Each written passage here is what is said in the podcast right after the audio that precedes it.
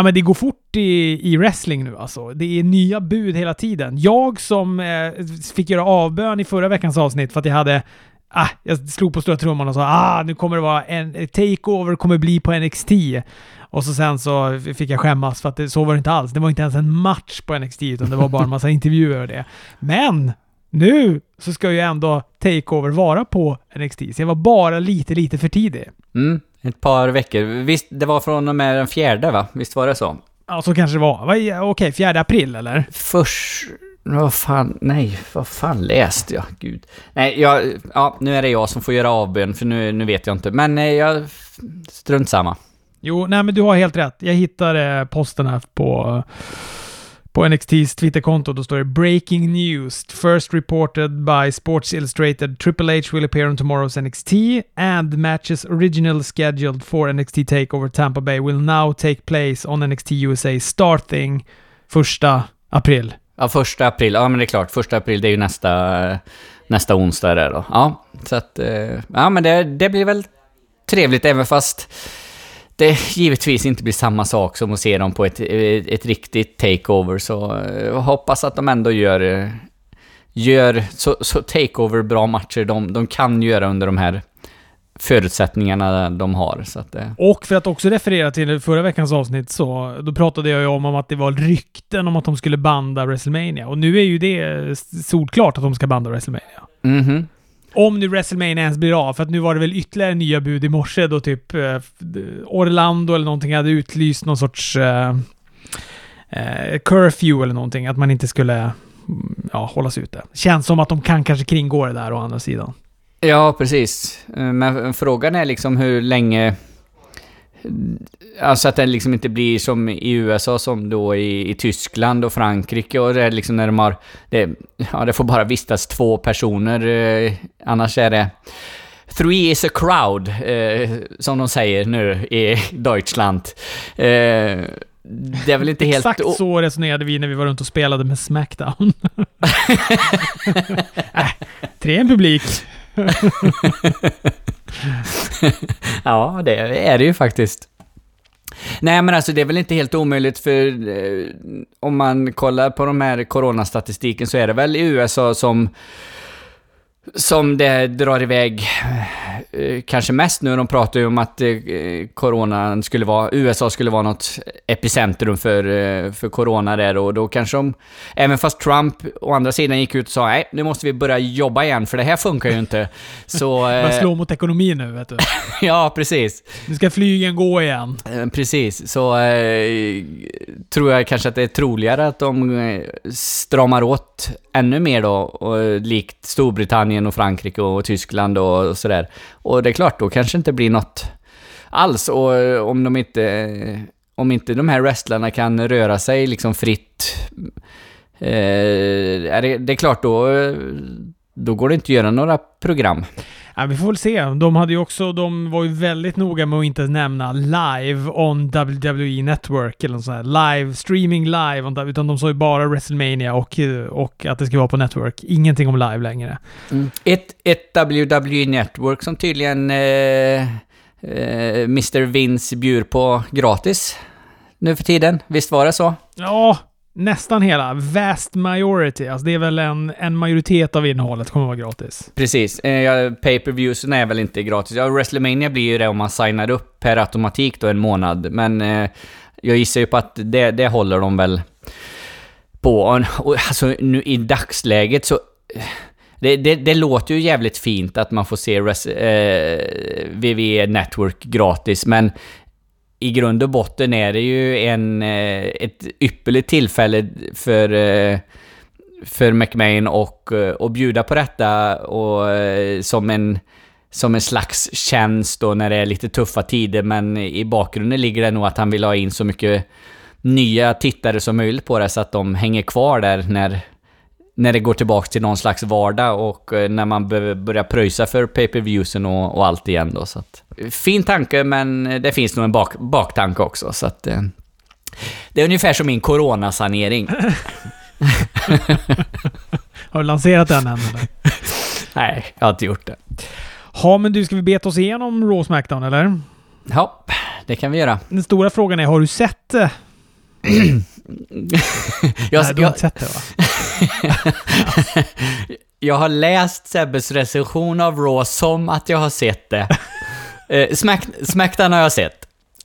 Raw, eh, fan, det, det är tufft det här att, få till det och när motivationen inte är på topp för att man vet att det inte är hundra bra, då är det, då är det svårt att motivera sig klockan 10 på kvällen att jag så plöjer igenom två timmar fram till klockan 12 och sen så jag går upp klockan 7. Det är liksom...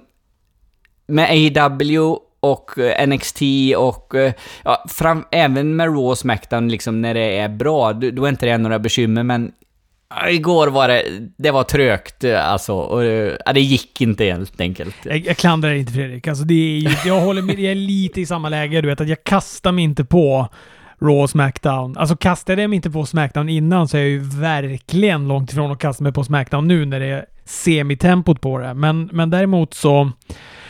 Eh, alltså det är ganska lätt att titta på det för att det är ju väldigt lite matcher. Och, och jag spolar ju också. Jag menar två timmar Raw är ju inte två timmar Raw. Det är ju en timma eh, totalt. Om man spolar alla långa, långa eh, långa, långa reklamsnuttar och, och repriser på matcher och allt vad det nu kan vara. Ja, precis. Jag såg det var väl två eh, två gamla wrestlemania matcher på detta veck denna veckans Raw, va? Mm. Det var WrestleMania 2018, Charlotte mot Aska, repris då när Charlotte sätter P för Askas streak. Och så var det väl... Det var Sina, Seth Rollins och Brock Lesnar från Royal Rumble 2015. Just det. Det var det också ja. En match som Sebbe har gett fyra och en fjärdedels stjärna. Det är nästan som man blir sugen att gå tillbaka och titta på den. Eh, för den. Inget minne av den matchen. Inget minne alls av den matchen. När jag såg det så var jag lite såhär, jag bara undrar om man ska se den här, för jag kommer inte ihåg ett, ett jag kommer inte ens ihåg vem som vinner den här matchen. Men sen så var jag ändå, äh, jag, jag scrollar fram istället. Ja, precis. Ja, men så vi, så vi börjar med det här eh, spektaklet eh, Smackdown som jag höll på att stänga av efter en minut när, eh, när Gronkan kom in. Ja, jäklar alltså. Get Hyped och Gronkan. Det är två stycken wrestlare som jag ogärna tittar på någonsin igen. Mm. Nej, fy fan vad tråkigt det där var. Och han, de, har de någon taktkänsla överhuvudtaget? Nej. Han, du vet, hoppar ju på som om det var fredag hela veckan. nu var det i och för sig fredag det här, men du vet så här, världen brinner, men Gronkan och Mojo, de hoppar och dansar och high-fivar. Ja, jag menar, han personifierar ju verkligen den här amerikanska high school... Eh, vad kallar man? Jock kallar man väl där, en sån här sport, sportkille. Bara sånt man kräks på, verkligen.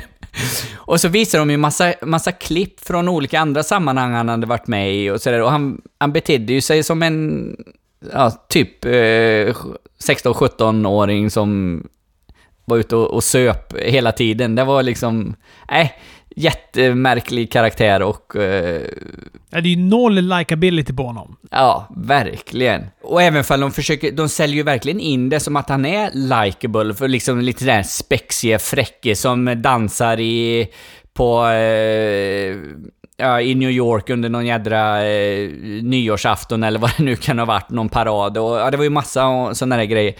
Så att det, men å andra sidan, det kanske är en kulturkrock här eh, lite. Att I USA så är det...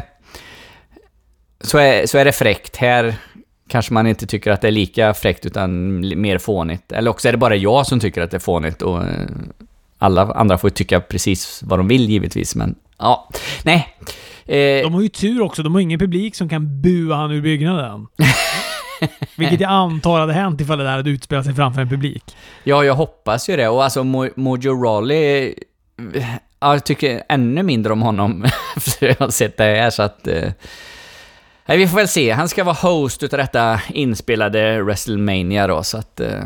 Mm. Ja, han hinner inte börja säga mycket innan ett Barry, eller innan, vad heter det nu, King Corbin va, avbryter honom och eh, berättar att han minsann också har varit i NFL. Har han varit i NFL eller har han bara varit amerikansk fotbollsspelare? Jag vet faktiskt inte. Jag trodde att han var boxare, Baron Corbin, eh, från början. Men eh, han kanske har varit fotbollsspelare också, för de har ju sagt det några gånger. Så att, men jag har, ingen, jag har ingen koll på det. Han pratade ju om det i alla fall. Och han pratade också om att i NFL, där har man skydd som skyddar en. En hjälm som skyddar en. Men det har du inte i WWE. Och sen är det ett barré som avbryter. Elias kommer in, sjunger någon sorts Thomas Järvheden-låt. och så blir det gruff och så fixar Gronkan en match mellan de här på WrestleMania. Ja, det, det, är väl vad det är. Det är inte, inte superspännande direkt. Man, man tänker ju liksom skillnaden i Smackdown start och så AW start som var på onsdagen då, eh, innan. Sicken, sicken skillnad liksom. Eh, en start med Cody Rhodes som han liksom bara... Han sög bara åt sig eh, tittarna liksom och man blev jätteintresserad direkt och här vill man bara stänga av. Så att, ja. Men de hade ju ändå tittat lite på AW, för de hade ju ändå fixat nu den här hardcamen, den här liksom huvudkameran. Nu var ju den likt AW också riktad mot entrén istället. Det var ju bra tycker jag, för det ger ju någonting av det hela visuella. Och eller nej, vänta, det var den kanske inte på Smackdown? Eller var den det? Inte nej, på det Smackdown var... tror jag inte det var, nej. Ja, det var nog på Raw. Raw hade de gjort det. Där hade de riktat om kameran och så hade de tagit bort alla stolarna. Eh, för att det var ju också någonting, du vet när man ser alla de här brott, eller så här, greppen utföras och så är det bara, bara tom, stolar som gapar tomt i bakgrunden. Det ger ju också någon sorts domedagskänsla som de nu helt hade kommit ifrån. I alla fall på Raw, men så kanske inte var på Smackdown. Det har du nog rätt i. Ja, precis. Jag, jag, måste bara flika in eh, om Baron Corbins fotbollskarriär här då.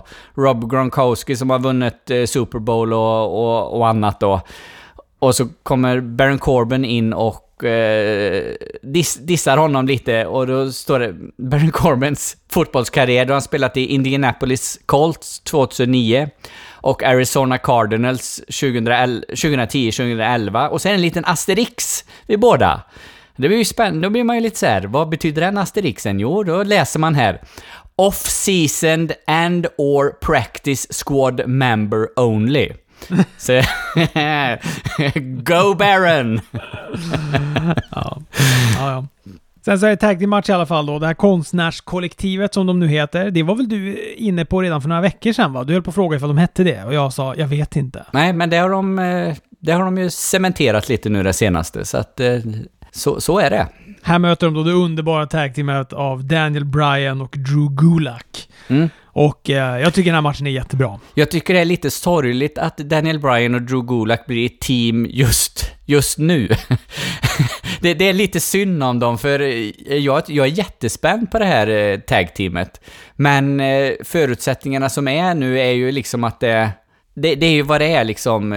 Du, du får inga publikreaktioner. Visst, det, de kan ju få klick på YouTube och sådana grejer. Det kan de väl se ifall det funkar. Men det är sådana speciella förutsättningar nu. Men ja, det är synd att inte de här är, blev ett team tidigare. Eller att då inte det här stackars corona eh, hade varit då. Eh, så att vi hade fått wrestling med publik. Så att, eh, ja, lite, lite synd om dem. För jag, eh, jag tycker det är ett häftigt team.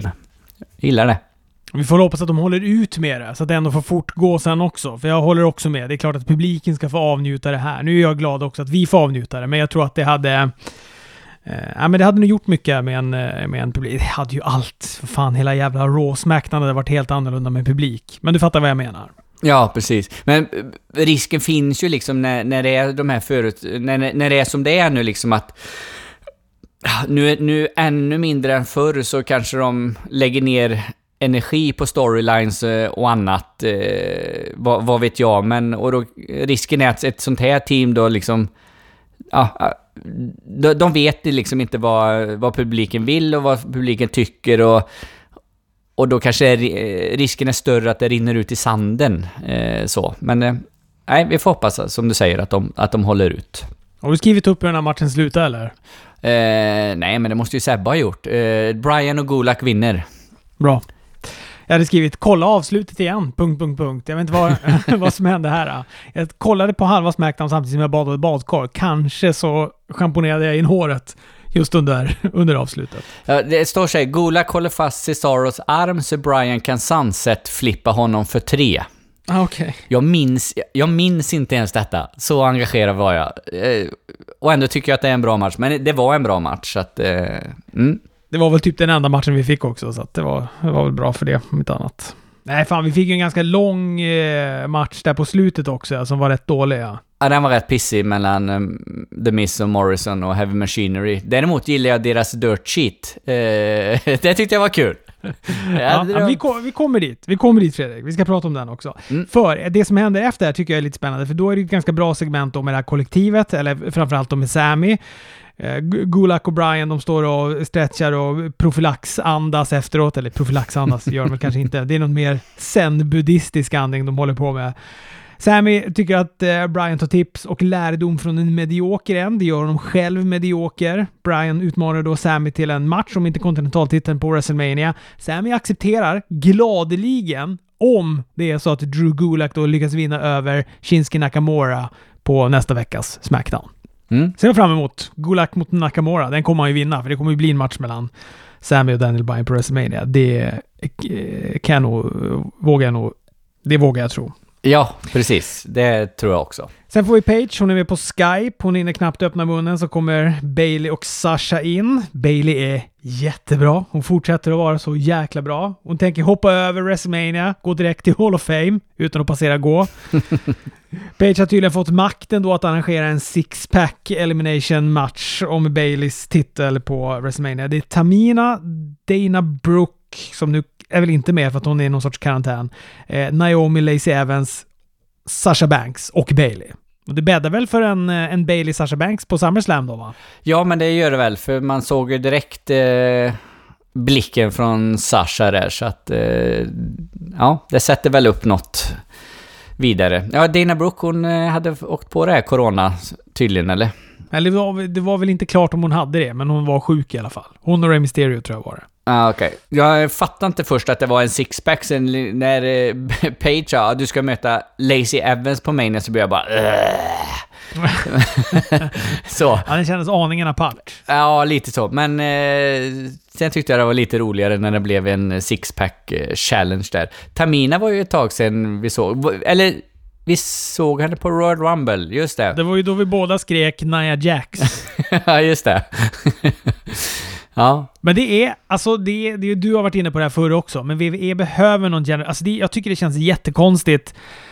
Ett, att Gronkan helt plötsligt kan fixa en WrestleMania match Ja, visst, han är host, men vem fan har sagt att en host bestämmer vad det är för matcher som ska gå? Mm. Och så sen helt plötsligt Page sitter på en jävla Skype-länk, vi har inte sett henne på Smackdown på år och dagar. Ja, plötsligt har hon makten att fixa någon match. Ja, det är för, det är för uh, okonsekvent. Ja, det är det. Och det var ju likadant, eh, AJ Styles hade något mystiskt kontrakt här om sisters när uh Eh, vem det nu var, kommer jag inte ihåg vem det var som skulle möta alla tre. Och liksom, det, det är massa sådana där där liksom brottarna själva får, får styra och ställa. Och eh, nej, fan. Jag är en GM.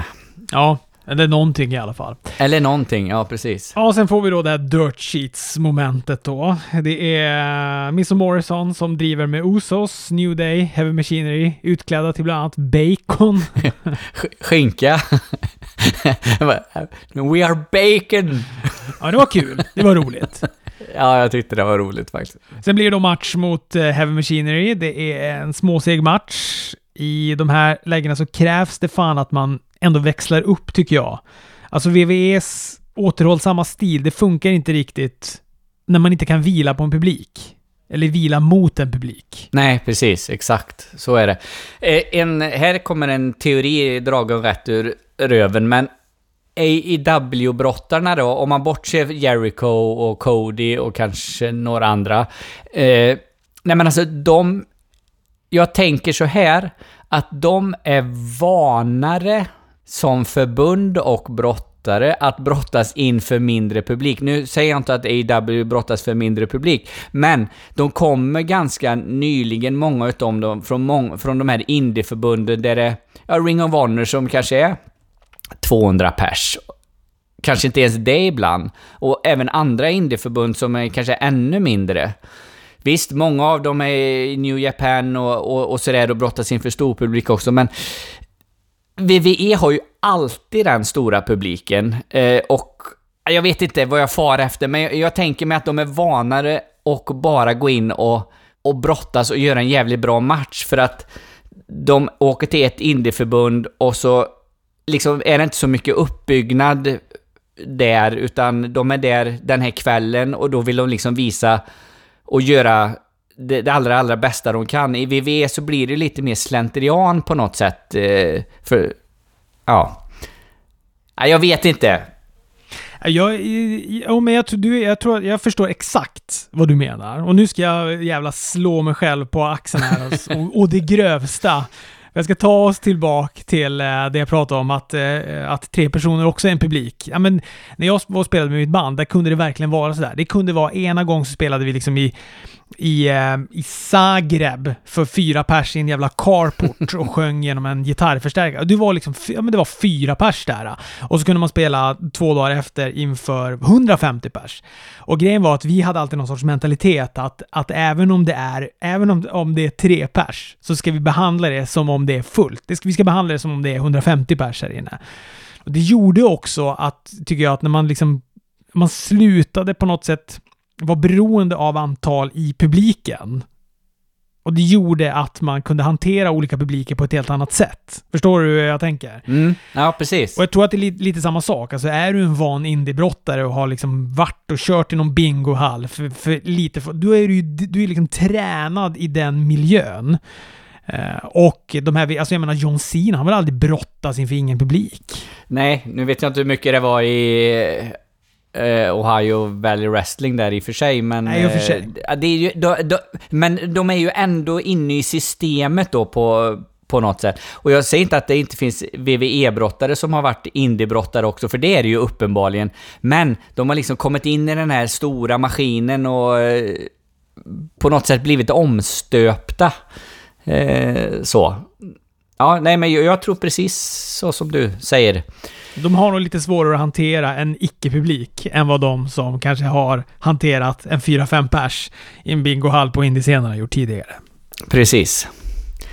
Mm, är bra. Nej, vi kan sy ihop wrestling och det glamorösa livet av att vara HC-sångare. Ja, det är härligt. Ja. Du, den här matchen då. Det är hetta på Tucker. Han har otroliga problem med Mr. Morrison. När han till slut eh, får en, eh, eller när han till slut är nära en tag ska vi säga, då börjar Dolph Ziglers musik spelas. Otis tappar fokus helt och hållet. Kan inte se Tuckers utsträckta hand. Tucker åker på en DDT av Miss och Dolph sätter sig i kommentatorsbordet. Tucker får sen in en double suplex, taggar in Ortiz. Otis. Och, och sen så då mitt i den här masken, eller Caterpillar som den heter, då tar Dolph mikrofonen och eh, känner att nu är det läge att visa lite stillbilder på han och eh, Mandy Rose. det här gör ju då självklart Otis till ett eh, monster, spör upp alla och han gör det också rejält. Tar en stol, då försöker Tucker lugna ner honom. Han nitar på Miss, han nitar på Morrison ändå. Och domaren diskvalificerar Heavy Machinery. Mm. Ja, han, Men det var en lite ny spännande sida ändå vi får se av Otis här helt plötsligt. ja precis. Jo, men det, var- det var det ju. Och det, det var ju lite, lite kul så. Eh, och jag tyckte han, vanligtvis så känns det som att det är Tucker som är väldigt mycket inne och, och i matchen och sen kommer Otis in och gör sina grejer liksom och de gör avslutaren och han gör Caterpillar och, och han gör eh, sin lilla dans eller vad det nu han håller på med. Men här var det lite omvända roller och det, det tyckte jag var kul för jag gillar Otis. Och sen avslutas allt det här då med en kontraktskrivning mellan Goldberg och eh, Roman Reigns. Ja, det är ingen som kommer kunna böa ut de här på WrestleMania i alla fall. Nej, det är det inte.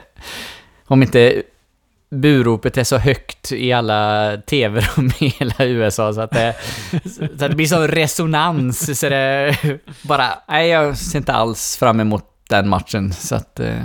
Nej, vilket jävla slös, alltså på ett sätt också. Ah, men det är så många det är synd om i det här läget. Om jag nu bara får, koncentrera ner det här till förbundet VVE, det är synd om väldigt mycket människor när det gäller det här.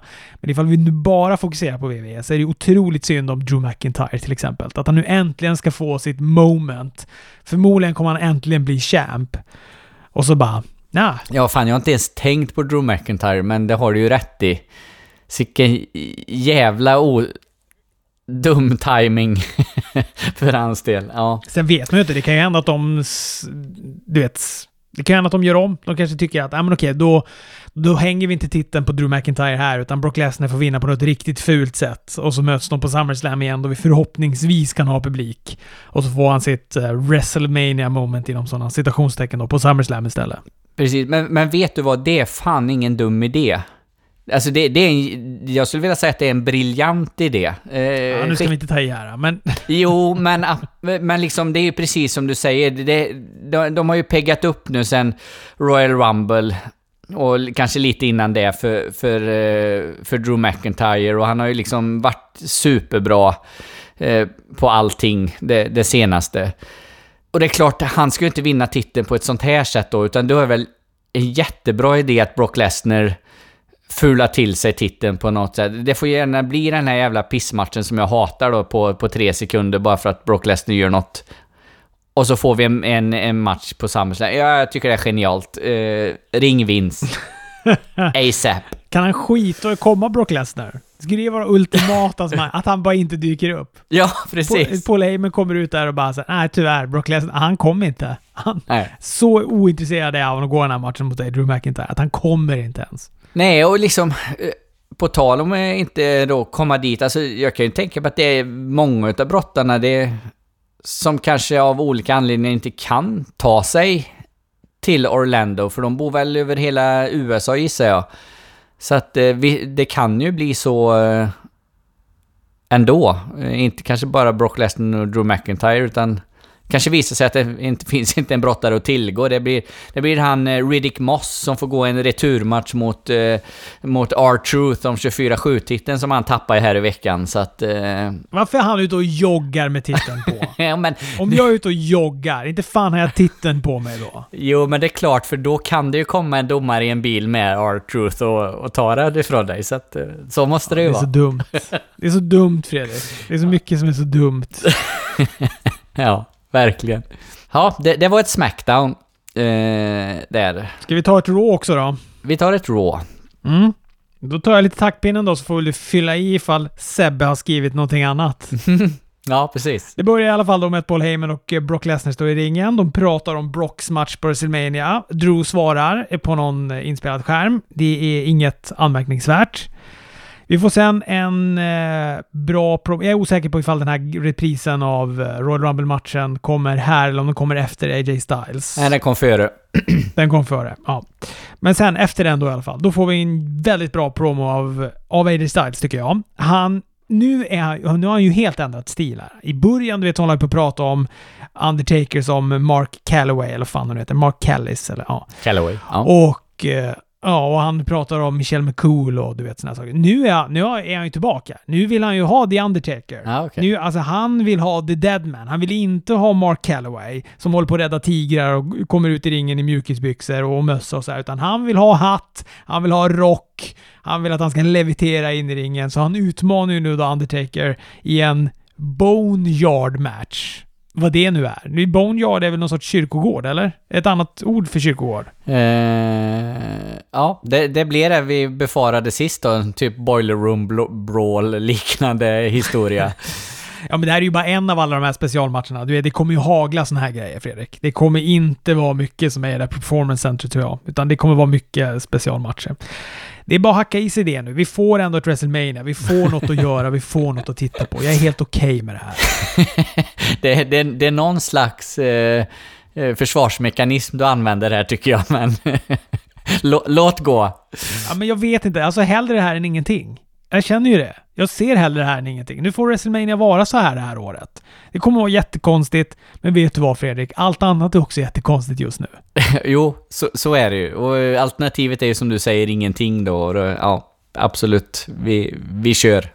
Det hade ju varit skittråkigt ifall det hade inte funnits någon... Alltså att, att de ändå försöker. Jag är jätteglad också att NXT nu då, i natt, när vi spelar in det här och när ni, när ni lyssnar på det här har ni kanske redan hunnit se på det, men att de också kommer ha matcher. Att de inte bara kör två stycken som sitter och intervjuar dem, i, eller att de bara sitter i stolar och intervjuas och kör videopaket, utan att vi ändå får matcher. Vi får ändå wrestling. Sen att det är tom publik, ja så är det. Nu är det så det är. Och hellre det än ingenting. Mm. Precis. Ja, ja. Sen får vi då en tag team match mellan Angel Garza, Andrade och eh, Ricochet och Cedric Alexander. Tycker att det är en bra match. Jag tycker också att de gör allting rätt. Det är en längre match, men det är också fyra Jätte, jättebra brottare. Och jag, jag var inne på det tidigare, här hade de ju då också tittat på AW, eller tittat på AW inom citationstecken då, men de har bytt liksom riktning på den här huvudkameran. Den är mot entrén, gav verkligen inte samma känsla av generalrepetition eller domedag. Brottarna, de, eh, de lät mycket mer också, vilket kändes... Alltså, det kändes inte sådär platt som det har gjort eh, på tidigare Raw Smackdown-matcher. Var det i denna matchen som, eh, som domaren helt bortsa räkningen va? Jag såg något Instagram-klipp där att han helt plötsligt räknar till fyra. Eller en snabb jävla fjärdeslag där. Ja. Precis. Så det, det, det, men utöver det så tycker jag att det här var en jätte, jättebra match. Street Profits, eh, som är då Garza och Andrades motståndare på WrestleMania, de kommer in. Kör sen som kommentatorer. Det gör ju också mycket, för de pratar ju på både in och utandning, inte mig emot. Och eh, jättebra match. Ricochet gör någon sorts rotationsdyk på Garza ut från ringen. Eh, vi får en Michinoku Drive på Andrade av eh, Cedric, men Andrade kickar ut. Andrade vänder något som Cedric sen sätter upp och avslutar dem med en inverted spinning elbow strike, tar pinfall och så gör då domaren här lite klantade uträkningar. Men de vinner i alla fall, Andrade och Garza. Och sen då Fredrik, sen sker något kul. För att, eller ja, kul. Men det sker något eh, lite annorlunda match måste jag ändå säga. För Street Profits går en match själva då de har ju suttit i kommentatorspåret, så nu eh, knallar de ner till ringen. Går då en match mot NXTs Shane Thorn och Brandon Vink. Ja, vem är den här Brandon Wink? Shane Thorne har jag ju sett, eh, så, men Brandon Wink har jag inte en susning om det, vem det är. Exakt så, så att jag tänkte när de sa “It's NXT's Brandon Wink”. Jag bara, jag har kollat jättemycket på NXT. Jag har ingen aning om vem den här karln är. Men eh, jag tror att det är någon som verkligen inte haft det. Han har nog säkert har han fladdrat förbi någon gång i någon match. Men det är ju, det är ju verkligen ingen som, som man lägger, lägger på minnet överhuvudtaget. Nej, precis. Men eh, de gjorde, gjorde det jättebra. Framförallt eh, Brandon Winkar och Shane Thorne. De sålde superbra. Street Profits såg ut som superstjärnor i den här matchen. Mm. Säljer en tackling av Dawkins inside out. Det ser så jävla rått ut alltså. Ford får visa upp sin spänst. Ja, men det är en kul match. Street Profits vinner på en Spinebuster Frog Splash kombination där som de gör. Mm. Sen är det en intervju med Shayna Baszler som till en början är någonting att likna med något teatergymnasium som gör någon jävla intervju. Alltså den är... Hon är extremt dålig i början, men jag tycker hon hämtar sig i slutet. Alltså hon sätter igång och börjar snacka om att hon ska destroy Becky Lynch. Sen får hon plötsligt då en, en, en stol i ryggen av Becky. Här är också, tycker jag, ett tydligt tecken på att det känns väldigt platt utan publik. För att, alltså utan ljud från Becky överhuvudtaget, hon bara du vet slår den här stolen i henne. Det är, liksom, det är så tyst som man hör men, ungefär typ som om vi skulle vara tyst nu. Vi hör det här bakgrundsljudet av, alltså bakgrundsbruset av elektronik. Mikrofoner inkopplade. Så här, psh, ett litet, litet sånt. Mm. Det hör man jättetydligt. För att allt annat är så tyst. Vilket är konstigt för att Alltså Becky Lynch skulle ju verkligen kunna bara oh, “You gonna destroy me, huh?” och du vet, bara slå på henne och skrika och frusta och greja. Känna Baster skulle kunna låta när hon ligger där och har fått ont, men det är bara... Det är som att de inte... Ja, du vet, de kan inte... Ja, men de förmår sig inte bara kunna spela en teater ordentligt. Nej, precis. Ja, men låt, skrik, gör något för att slå en stol med ut, alltså slå en stol i någon utan reaktioner, det känns ja, fake. Även om jag, och även om det är ett ord som jag försöker undvika när det handlar om wrestling. Det är ändå typ av grunden som allt står på. Men du fattar vad jag menar? Ja, precis. Alistair Black dödade en jobber med en Black Mass. Vi behöver inte prata så mycket mer om det. Eh, Kevin Owens och Seth Rollins sen i ringen. De snackar upp deras match. Sen säger eh, Seth säger att då allt som existerar som är bra, det är på grund av han. Alltså NXT, Gargano, Champa, Undisputed Era, Women's Revolution, Ingefära. Alltså allt bra som finns, det är på grund av Seth Rollins. Han är så jävla bra, Seth Rollins alltså. Det, jag tycker han är så fenomenalt bra. Han tar också upp sitt WrestleMania track record med vinster och eh, tar också upp Kevin Owens track record på WrestleMania med förluster. Eh, elakt. Och sen så är det då den här reprisen mellan eh, Charlotte och Aska, deras match från WrestleMania 2018. Vill jag minnas var en väldigt bra match, men jag såg den inte igen. Nej, precis. Nej, men den var bra. Vad jag, vad jag minns också. Har Sebbe gett den några stjärnor där? Ja, tre och en halv. Det är väl okej. Okay. Ja, det är väl absolut okej. Jag tror att Sebbe, en, en tvåa tycker jag är, tror jag att han är OK för honom. Så tre och en halv då, ja det är nog ganska bra. Fyra måste vara jävligt bra och fem är magiskt. Så, nu har vi, nu har vi rätt ut Sebbes betygssystem. Eh, sen är det en intervju med Charlotte efter den här matchen med Aska då och sen så är det också eh, Randy Orton som accepterar Edge Last Man Standing på WrestleMania. Gjorde han också väldigt bra. Mm, Det är Raw. det var Raw. Jag blir lite sugen på att kolla den Cedric Alexander och Ricochet-matchen där. Den ska jag nog försöka, försöka se. Eh, sen Alistair mot Jobber och eh, Street Profits mot Jobbers. Nej, ho- hoppar. Hoppar det. Ska vi, har du sett förresten eh, Dark Side of the Ring eller? Eh, jag har sett första, första delen utav den här eh, Benoit-dokumentären. Som jag tyckte, det tyckte jag var, jag tyckte det var väldigt bra. Det var ju väldigt, alltså det är ju väldigt sorgligt. Eh, eh, framförallt när de pratar om Eddie Guerrero och, och, och allt detta. Det, då var det, det, då kom det en liten, liten tår i ögat. Eh, så, så att... Eh, men, men jag, jag tyckte den var jättebra. Jag ser fram emot del, del två. Jag lyssnar på... Eh, jag har inte lyssnat färdigt, men innan vi börjar nu så stod jag och lagade mat och då lyssnade jag på Chris Jericho när han intervjuar de här två som har gjort eh, eh Dark Side of the Ring-dokumentärerna. Eh, de pratar lite om eh, Benoit-dokumentären, men de pratar allmänt om allihopa. Eh, Tyckte det var bra, eh, så jag ska lyssna klart på det lite senare, så den, den rekommenderar jag. Ja, det måste man kolla. Jag såg att Matt Hardy hade varit där också. Den har jag inte heller hunnit lyssna på, men man kan tänka mig att det är spännande. Ja, men den har jag lyssnat på, den, den var bra också. Eh, Så, det var väl inget... Det var väl inget nytt under solen eh, direkt. Det, det var lite vad man kunde förvänta sig liksom.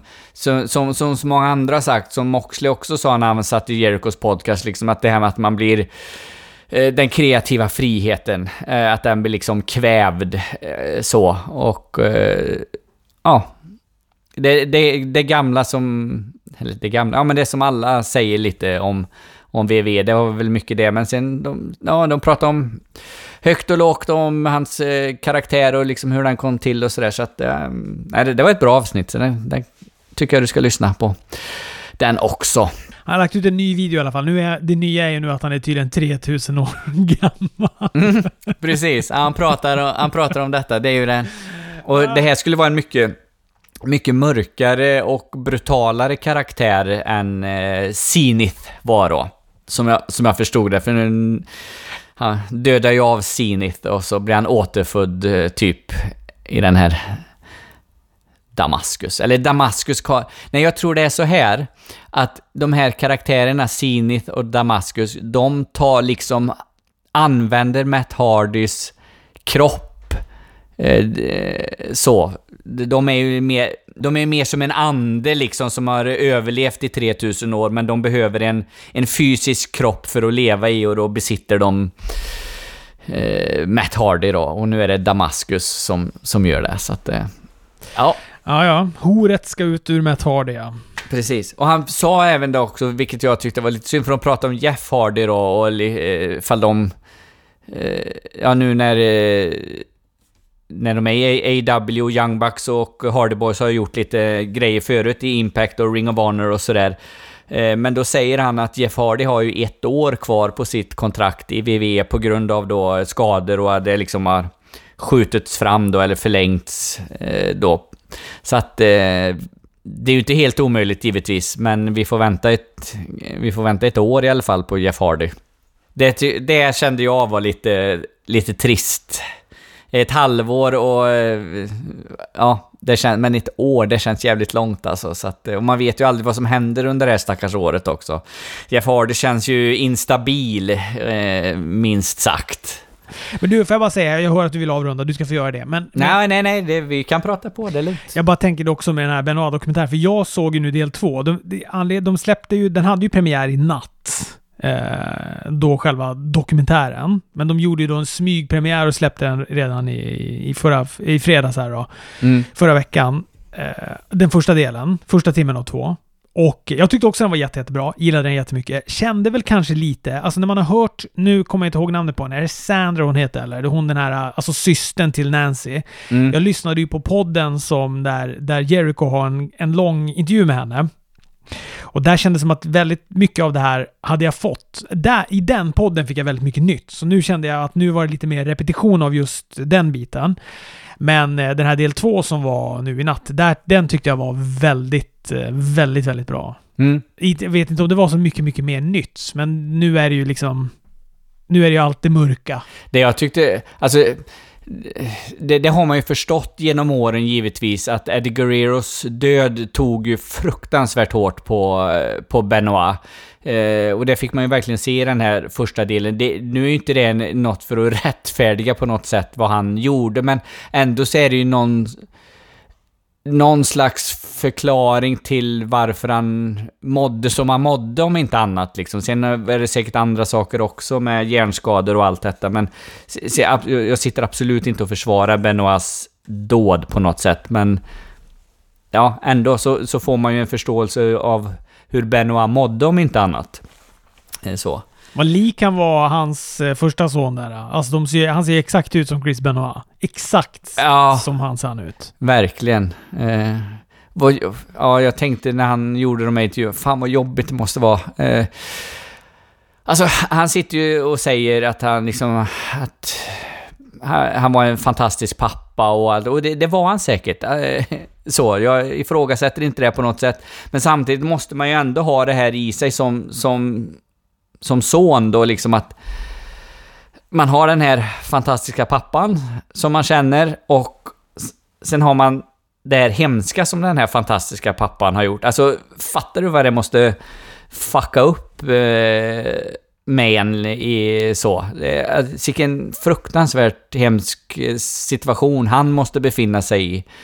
Eh, och har befunnit sig i genom, genom alla år. Eh, det måste ju vara Ja. Han har ju också någon typ av förnekelse, eller du vet, han säger ju hela tiden att det här var inte min pappa som gjorde det. Det var väl, du vet. Mm. Ja, men jag vet Han säger väl inte uttalat, men typ att det är ett monster som tar över min pappa och gör det här. Mm. Och det är väl enda sättet att kunna hantera en sån här så otroligt bizarr story. Mm. Jo, precis. Så, nu är jag klar ifall du vill runda. Ja, nej men det, då rundar vi av. Då säger vi tack till er som har lyssnat och vi hörs om några dagar igen. Hej då!